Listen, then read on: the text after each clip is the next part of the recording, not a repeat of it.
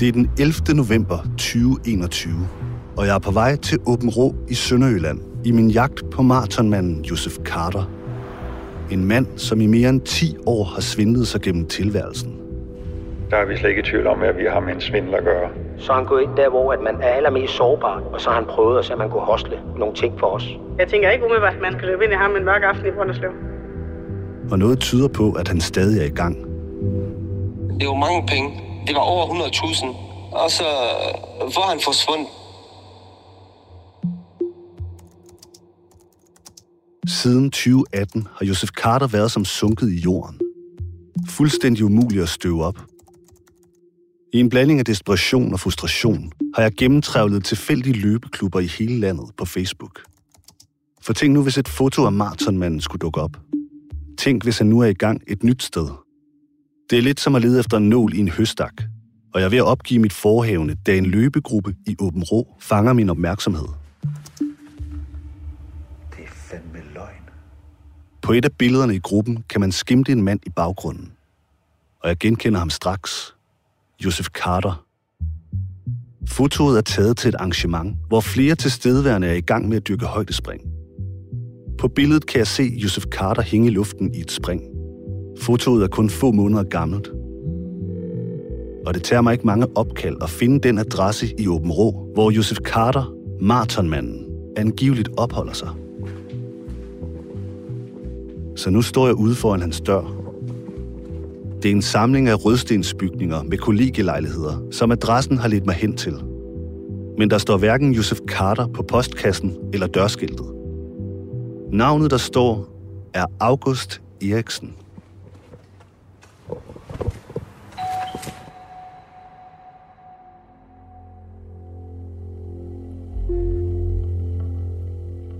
Du lytter til Marathonmanden, en podcastserie fra Frihedsbrevet.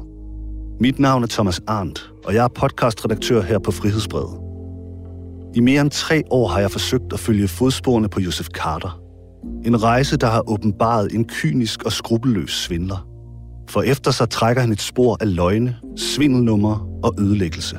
Hele vejen fra sin hjemby i Brønderslev til Santiago i Chile. Og det er ikke kun svindel og bedrag, Josef Carter har gjort sig skyldig i. Han er også dømt for drabsforsøg i Chile på en 23-årig kvinde fra Texas. Hendes navn er Callie Quinn, og inden vi skal tilbage til adressen i Åben Rå, så skal vi høre hendes historie. –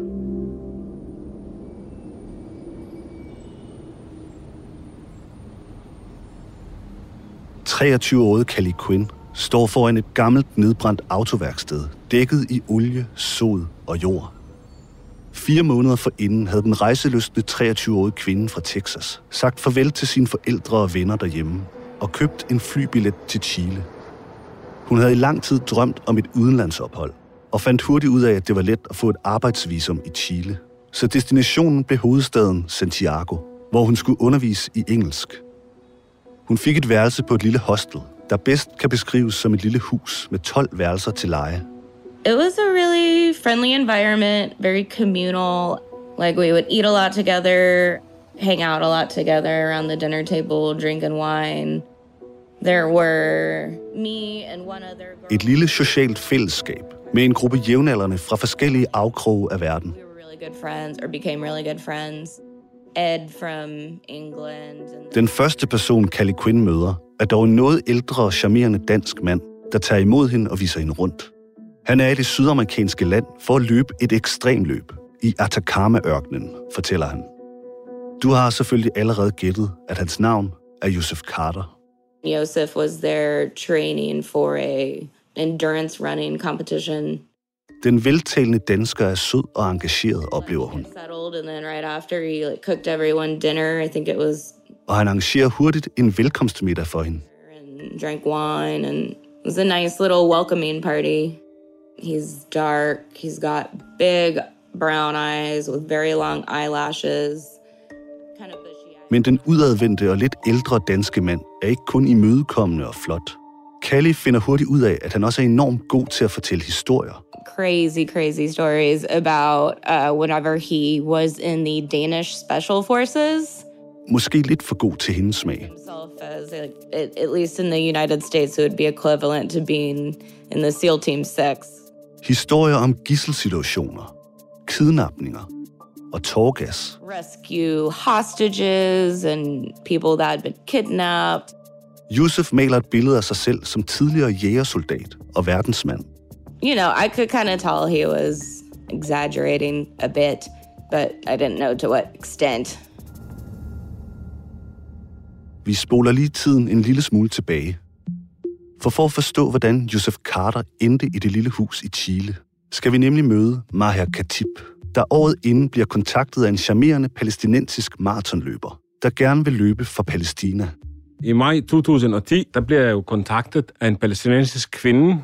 Hun har jo blevet dringet op af en gut, som er atlet og vil gerne løbe noget maraton øh, for Palæstina. Jeg er jo palæstinensisk baggrund, og jeg har været koordinator for det palæstinensiske netværk. Netværk, der promoverer og hjælper unge palæstinenser i samfundet. Den unge palæstinenser, der vil løbe maraton. Han vil løbe i Palæstinas navn. Så jeg får hans telefonnummer og ringer til ham. Og han lød meget sådan sympatisk. Han havde en libanesisk accent. Fortæller, at hans forældre kommer fra Haifa oprindeligt, fra det gamle Palæstina, som hedder Israel i dag. Og at de flygtede til Tyskland fra borgerkrigen i Libanon, og efterfølgende øh, var kommet til Danmark og boede i, jeg tror det var Brøndslo eller sådan noget, i Nordjylland. Den søde og veltalende unge løber får overtalt Maher Khatib til, at han skal løbe under Palæstinas flag. Men der er bare lige én ting, som han har brug for fra Maher Khatibs side. Hvad er det præcis, jeg skal hjælpe dig med? Det er både at promovere mig, men også økonomisk, fordi det koster jo at komme afsted. Det er i Chile. Jeg skal have noget specielt tøj til at løbe med. Kan du ikke lave uh, noget fundraising, du ved, blandt palæstinenser? Vi er jo palæstinensiske folk, skal hjælpe hinanden, og du ved, han presser mig sådan lidt, du ved, på det der med patriotiske. Maher Khatib synes, det lyder som en god idé, og bruger sit palæstinensiske netværk til at lave en kampagne for Joseph Carter. Da jeg skaffer, jeg tror, det var omkring 4.000-5.000, så kunne vi jo aftale at mødes den dag, han skal rejse i København.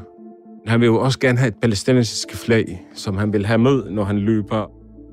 Glem det øje, det har han. Altså, du ved, lidt charmerende på en måde, ikke? Og han var meget sød og, du ved, sådan vildtalende. Så jeg var tryg. Jeg tænkte, nå, fedt nok. Joseph Carter får et palæstinensisk flag med, og skal nu til Brasilien med kampagnepenge og løbe ekstremløb for Palæstina. Han var meget charmerende. Altså, han virkelig har øh, sådan, øh, og det, jeg skal godt gøre det for Palæstina, og du kan være stolt af mig, og jeg er bare ked af, at øh, der ikke blev samlet så mange penge.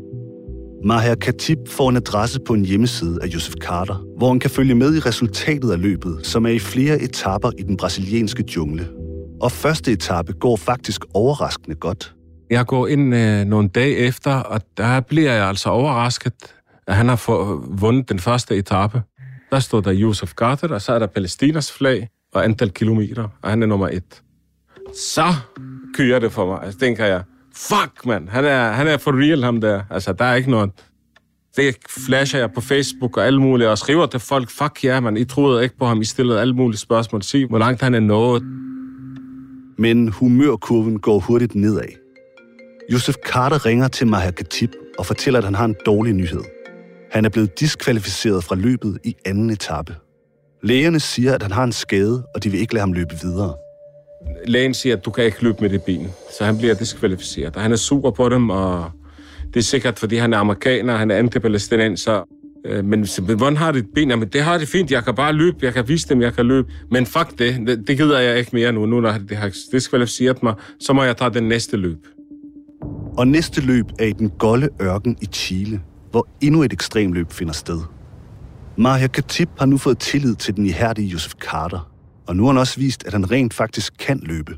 Så Maher Khatib aktiverer nu sit palæstinensiske netværk i Chile for at hjælpe den unge løber. Chilenerne er ikke skide gode til engelsk. De kan ikke skrive engelsk. Der er kun en gut af dem, der hedder Carlos. Og så siger der Carlos, at der er den her gut, han er fra Danmark og har løbet i Brasilien og vandt den første etape, han blev skadet, og han er super cool, og han kommer til Chile for at løbe den her løb. Men han har bare intet. Han må sælge alt, og jeg har hjulpet ham lidt. Hvis I kan hjælpe ham, vil det være perfekt. Det skal du ikke tænke på. Vi hjælper ham med alt, hvad vi kan. Kort tid efter ringer Josef Carter til Maher Khatib. Han er meget taknemmelig for hjælpen, og vil gerne have Maja Katip til at flyve til Chile for at se løbet. Og pengene er intet problem. Nu betaler de chilenske palæstinensere nemlig. Jeg landede dagen før finalen. I, i lufthavnen, der venter jo så Carlos på mig. Så dukker Carlos op. Han er sådan en lille, rund gut med en ordentlig ølmave. De har lavet t-shirts med hans billede på. Ikke? Uh, Run for Palestine. Krammer, krammer og kysser og krammer mig, og hvor er det fedt at se dig, og hvor er det dejligt. Jeg tror, det er der, han fortæller mig det. Ja, han er ked af, han har jo en, en, en, en virkelig dårlig nyhed. Og så tænker jeg, what the fuck, ikke igen. Ja, han er blevet diskvalificeret igen. What? Det kan du ikke mene. Han var rasende på dommeren eller lægen, og det er igen, og den, det er de samme amerikanere, og det er racister, og det er fordi, han er palæstinenser. Du har slæbt mig over halvdelen af jorden for at fortælle mig, at du ikke skal løbe.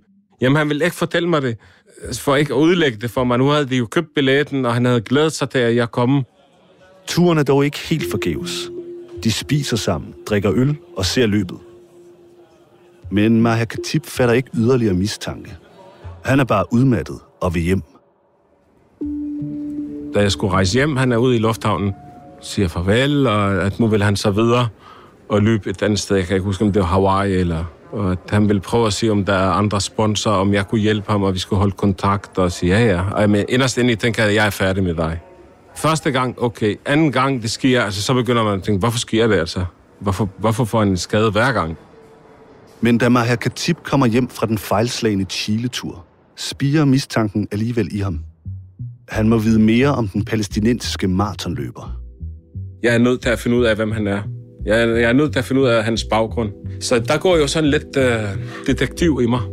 Begynder at google og undersøge hans navn, og jeg ringer til hende, der satte mig i forbindelse med ham og fortæller hende hele historien. Og hun bliver chokeret, og hun siger, at hun havde sådan en lille mavefornemmelse over, at der var et eller andet ved ham, hun ikke kunne lide.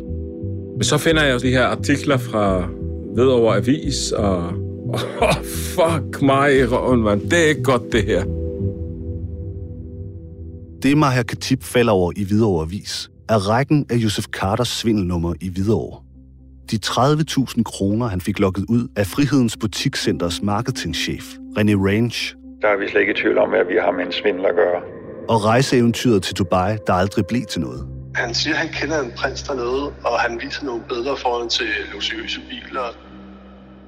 Jeg vil finde ud af, hvem hans familie er, hvem han er, og, og finder jo frem til hans søster, faktisk. Og finder jeg, efter at jeg har søgt på nettet, finder jeg et nummer. Og hun tog, tager telefonen, og, og så siger jeg til hende, at om hun er søster til Josef. Øh, ja, det er hun. Har han gjort noget, siger hun. Og så begynder hun at græde. Jeg har været sammen med din bror. Din bror har fubbet mig og har fu- fubbet mange mennesker. Jeg vil bare vide, hvem han er, og hvad det er, han vil. Og jeg fortalte, at jeg kom fra det palæstinensiske netværk, og siger hun, han er jo ikke palæstinenser. Hvad er han så? Jamen, han er libaniser. Et ubehageligt slør begynder at løfte sig for Maher Khatib. Og bag det slør gemmer der sig en anden Josef Carter end den unge, charmerende og patriotiske løber, som han troede, han havde mødt. Nu begynder det jo så et billede at tegne sig i mig, hvorfor han har brugt mig. Han har brugt mig til at få en dør til mit palæstinensiske netværk. De her palæstinensiske chiliner prøver at konfrontere ham, men han forsvinder. Og så er han... Maher Khatib føler sig bedraget. Men der dukker senere en anden historie op, som også får ham til at føle sig lettet over, at han satte sig ind i flyveren og satte kurs mod Danmark efter det fejlslagende eventyr i Chile. Jeg tænker, jeg er fucking heldig, at han ikke har dræbt mig. Altså, han er jo farlig. Jeg er villig til at dræbe.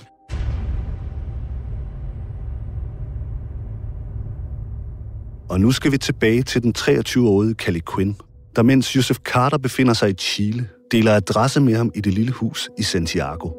The house that we lived in was a really crappy house. Efter at Cali har boet i huset i et par måneder, begynder den chilenske vinter at rulle ind over de små gader i Santiago. Og det lille hus er ikke optimalt til de kolde dage. When you can't escape it. I det kolde, utætte hus uden varme, begynder Cali og de andre at tale om at finde et nyt sted at bo. I needed to get out of there. Og pludselig kommer Joseph Carter med en nyhed med perfekt timing. Uh. Han har nemlig købt en række lejligheder i byen, som de kan flytte ind i. Noget, som Callie Quinn hurtigt takker ja til. Yusuf, der havde fortalt Callie, at han var palæstinenser, havde mødt en kvinde, der også var palæstinenser. Han ville nu blive i Chile og havde derfor investeret i lejlighederne, som han og fem andre fra huset kunne bo i. En perfekt løsning på det rigtige tidspunkt. They were new. Um, they were located in a part of the city. Nye lejligheder til en lav husleje, som de bare skulle betale til Yusuf, deres ven. Lejlighederne skal dog først lige bygges færdige og møbleres, så tingene trækker lidt ud. Oh, the movers made a mess. I have to go clean it. And that would take, you know, who knows how Og som tiden går, dukker der hele tiden nye ting op, der udsætter indflytningen. Men endelig kommer dagen, hvor lejlighederne er klar, og de kan flytte. And uh, that's when I met up with him to show me where to get the keys. De aftaler at mødes midt i byen, tæt ved lejlighederne. Men da Kali kommer, er der ingen Yusuf. Efter en halv time dukker han dog op med undskyldningen om, at en turist var blevet taget som gissel i den sydlige del af byen. Og at han måtte mødes med nogle af sine danske venner fra jægerkorpset og lægge en plan for at få hende ud. Men nu var alt løst, og Yusuf var glad. He was really happy. He was very excited. Callie og Yusuf begynder at gå mod ejendomskontoret. Han vil vise hende, hvor kontoret ligger, så hun kan hente nøglerne næste dag. He didn't seem like he really knew where he was going. Men de går og går, og Callie begynder at tænke, om de overhovedet har en destination. Callie får nok og vil hjem. Men da hun er på vej til at gå mod deres hus, finder de pludselig ejendomskontoret. This random building that, yeah, it could be a real estate office, it could be any office. Efter de har fundet stedet, vil Kalle hjem. Men Joseph Carter har andre planer.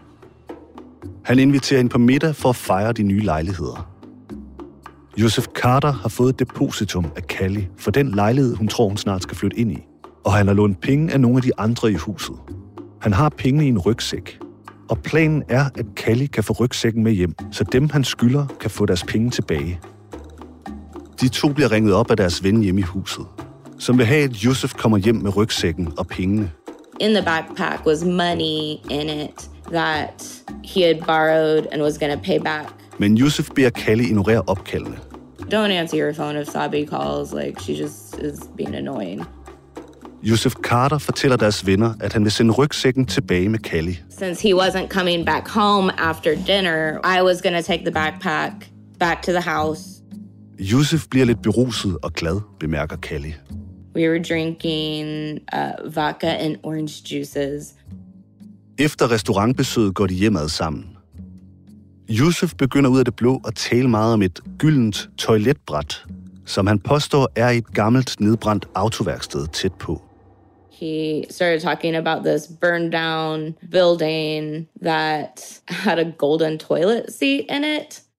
Og Callie, som er vokset op med at vandre rundt på byggepladser og i forladte huse, tænker ikke yderligere over det. Og nu får han øje på en nedbrændt bygning. Oh, there's that burnt down building. You want to go look inside really quick. De to beslutter sig for at hive metalpladerne, der blokerer døren til det nedbrændte autoværksted, til side og gå ind. He wanted to make sure like nobody saw us go in. Et eventyr, der bliver til et mareridt, som Callie sent vil glemme. There's no golden toilet seat, of course. Der er ikke noget gyldent toiletsæde. Og de to står nu i et nedbrændt autoværksted, hvor værktøj og gamle bildæk ligger henslængt i bygningen. Da Yusuf pludselig kalder på Callie, He says, Hey, Callie. Hey, look over here. And as I start to turn, he hits me in the head. Med en metalgenstand får Yusuf slået Callie til jorden, og han hopper straks ovenpå hende, hvor han begynder at tage kvælertag på hende. Callie ligger på jorden, der er dækket af sod og olie, under den veltrænede og stærke Joseph Carter, mens han placerer sine ben på hendes arme. En kamp, som hun har tabt på forhånd. That thing that people say where your life flashes before you is 100% true. Because at that moment, I was like, okay, this is this is the end. I can't breathe. You just kind of kind of just have to make peace with it and let it let it happen. You think of your family and your friends Um, like I knew that they were never to see me again and like how horrible it is to um like nobody might find me. They're not going to know who I am. Callie mister bevidstheden. Og Josef begynder at pakke hendes livløse krop ind i en gammel præsending, som ligger inde i autoværkstedet. Da han har fået præsendingen omkring hende, begynder han at begrave hende. Han løfter hende op i et gammelt metalskab. Og lag efter lag af jord, aske og sod bliver placeret oven på hendes slappe krop, der nu er bundet ind i en præsending. Callie overlever dog. I came out of it in this very weird dream state. Og efter et stykke tid kommer hun igen til bevidsthed. Callie vågner langsomt og begynder at kunne mærke, at hun ikke kan bevæge sine arme og ben. Noget er slynget om hendes krop, og hun begynder at vride sin krop for at komme ud. Da hun endelig får løsnet sig lidt, kan hun mærke, at hun er dækket af jord. Joseph Carter har bundet hende ind og begravet hende levende i den fedtede jord i det nedbrændte autoværksted. Not only wrap me up, but bury me in greasy mechanic shop dirt. And it was all in my mouth, all in my eyes. Callie rejser sig og forlader det nedbrændte værksted. Hun vandrer slingrende ned ad gaden. Heldigvis er der et hegn, hun kan støtte sig til på vejen, og værkstedet ligger ikke langt fra deres hus. Da hun endelig har fundet vej tilbage til sit hjem, mødes hun af det syn, hun måske mindst har lyst til. He was waiting for me, or waiting outside, and said, like, oh my God, where have you been? And I just started screaming, like, fuck you, get the fuck away from me. Like, I remembered exactly what had happened. Flere i huset er stadig vågne, og Callie Quinn bliver hjulpet i bad, hvor hendes veninde Molly hjælper hende af med tøjet og bader hende. Da hendes venner i huset ser hendes skader, haster de hende ind i en taxa og kører hende på hospitalet. Hun fortæller dem på vejen, hvad der er sket. Callie bliver undersøgt på hospitalet og er meget medtaget. Then I started throwing up blood, probably because I had, you know, problems with my lungs from the dirt and the grease. Joseph Carter har forladt huset i en fart, da de andre kommer tilbage. Et afskedsbrev siger, at hans mor er død, og at han må tage afsted med det samme. He had packed up all of his stuff really fast and left. Callie bliver syet og undersøgt på hospitalet, og hendes mareridt er slut. Politiet fører ikke sagen særlig langt på egen hånd, men da hun får kontakt til en advokat, der kan hjælpe hende, lykkedes det hende at få sagen for retten. Og her bliver Joseph Carter altså dømt for bedrageri og drabsforsøg, og ender med at sidde over halvandet år i fængsel i Chile for sin forbrydelse. I think about this a lot because I don't know, I've been through so much. Callie er fortsat mærket af den voldsomme oplevelse. Den charmerende dansker, som kunne tale sig til rette med alle, hjemsøger stadig hendes drømme, når hun lukker øjnene. I still have dreams about him that are super scary. I Callies drømme møder hun løbende Joseph Carter, der har forført hendes venner med sin charme til at tro, at han er uskyldig. And then I'm like, no, that's the guy that tried to kill me. And they're like, no, Callie, he's so nice though. Like, there's no way that, that this is him. I think that's the scariest part about him is that he's so good at tricking people. Joseph Carter hævder, at han aldrig nogensinde har begået forbrydelserne, som han er dømt for i Chile. Herunder drabsforsøget på Callie Quinn. Han afviser at have tilstået forbrydelsen i retten. Fortæller, at han ikke talte spansk og ikke havde en tolk. Og fortæller derudover, at han ikke mener, at bevismaterialet i sagen pegede på ham. Samtidig fortæller Joseph Carter, at han har et alibi for forbrydelsen, som han vil sende mig dokumentation for. Den dokumentation har jeg trods adskillige forespørgseler aldrig modtaget. Joseph Carter mener, at en række mennesker forfølger ham og er ude efter ham, hvilket han også vil sende dokumentation for. Den dokumentation har jeg heller aldrig modtaget. I forhold til påstanden om, at han har udgivet sig for at være palæstinenser, svarer Joseph Carter, at han er palæstinenser. Det er trods adskillige forsøg ikke lykkedes mig at få det bekræftet hos nogen af Joseph Carters familiemedlemmer.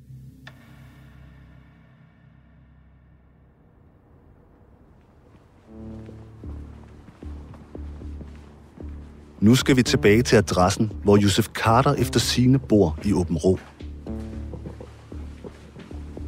Jeg ringer på.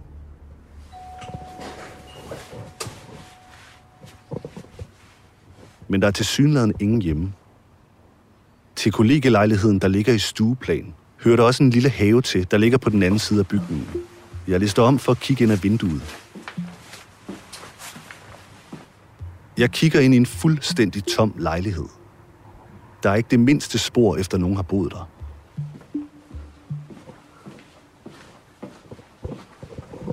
Jeg prøver at ringe på hos naboerne.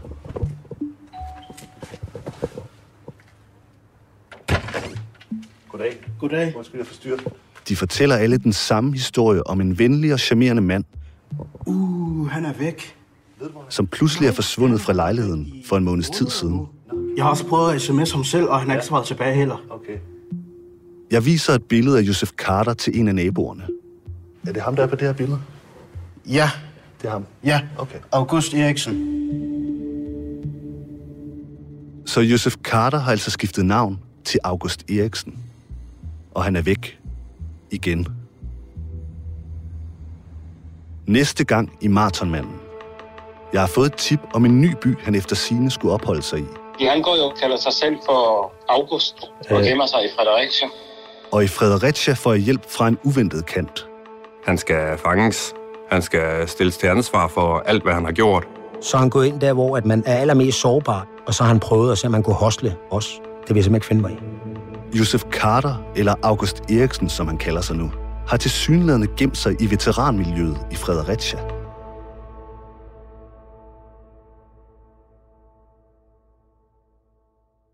Du har lyttet til anden episode af Marathonmanden, en podcastserie fra Frihedsbrevet. Følg jagten på Marathonmanden og lyt til hele serien i Frihedsbrevets app. Frihedsbrevet er et nyt digitalt medie, der ikke modtager støtte fra staten. Det eneste, vi er afhængige af, det er, at du bliver medlem, hvis du altså kan lide det, du hører. Gå ind på frihedsbrevet.dk-bliv medlem og tegn dit medlemskab i dag.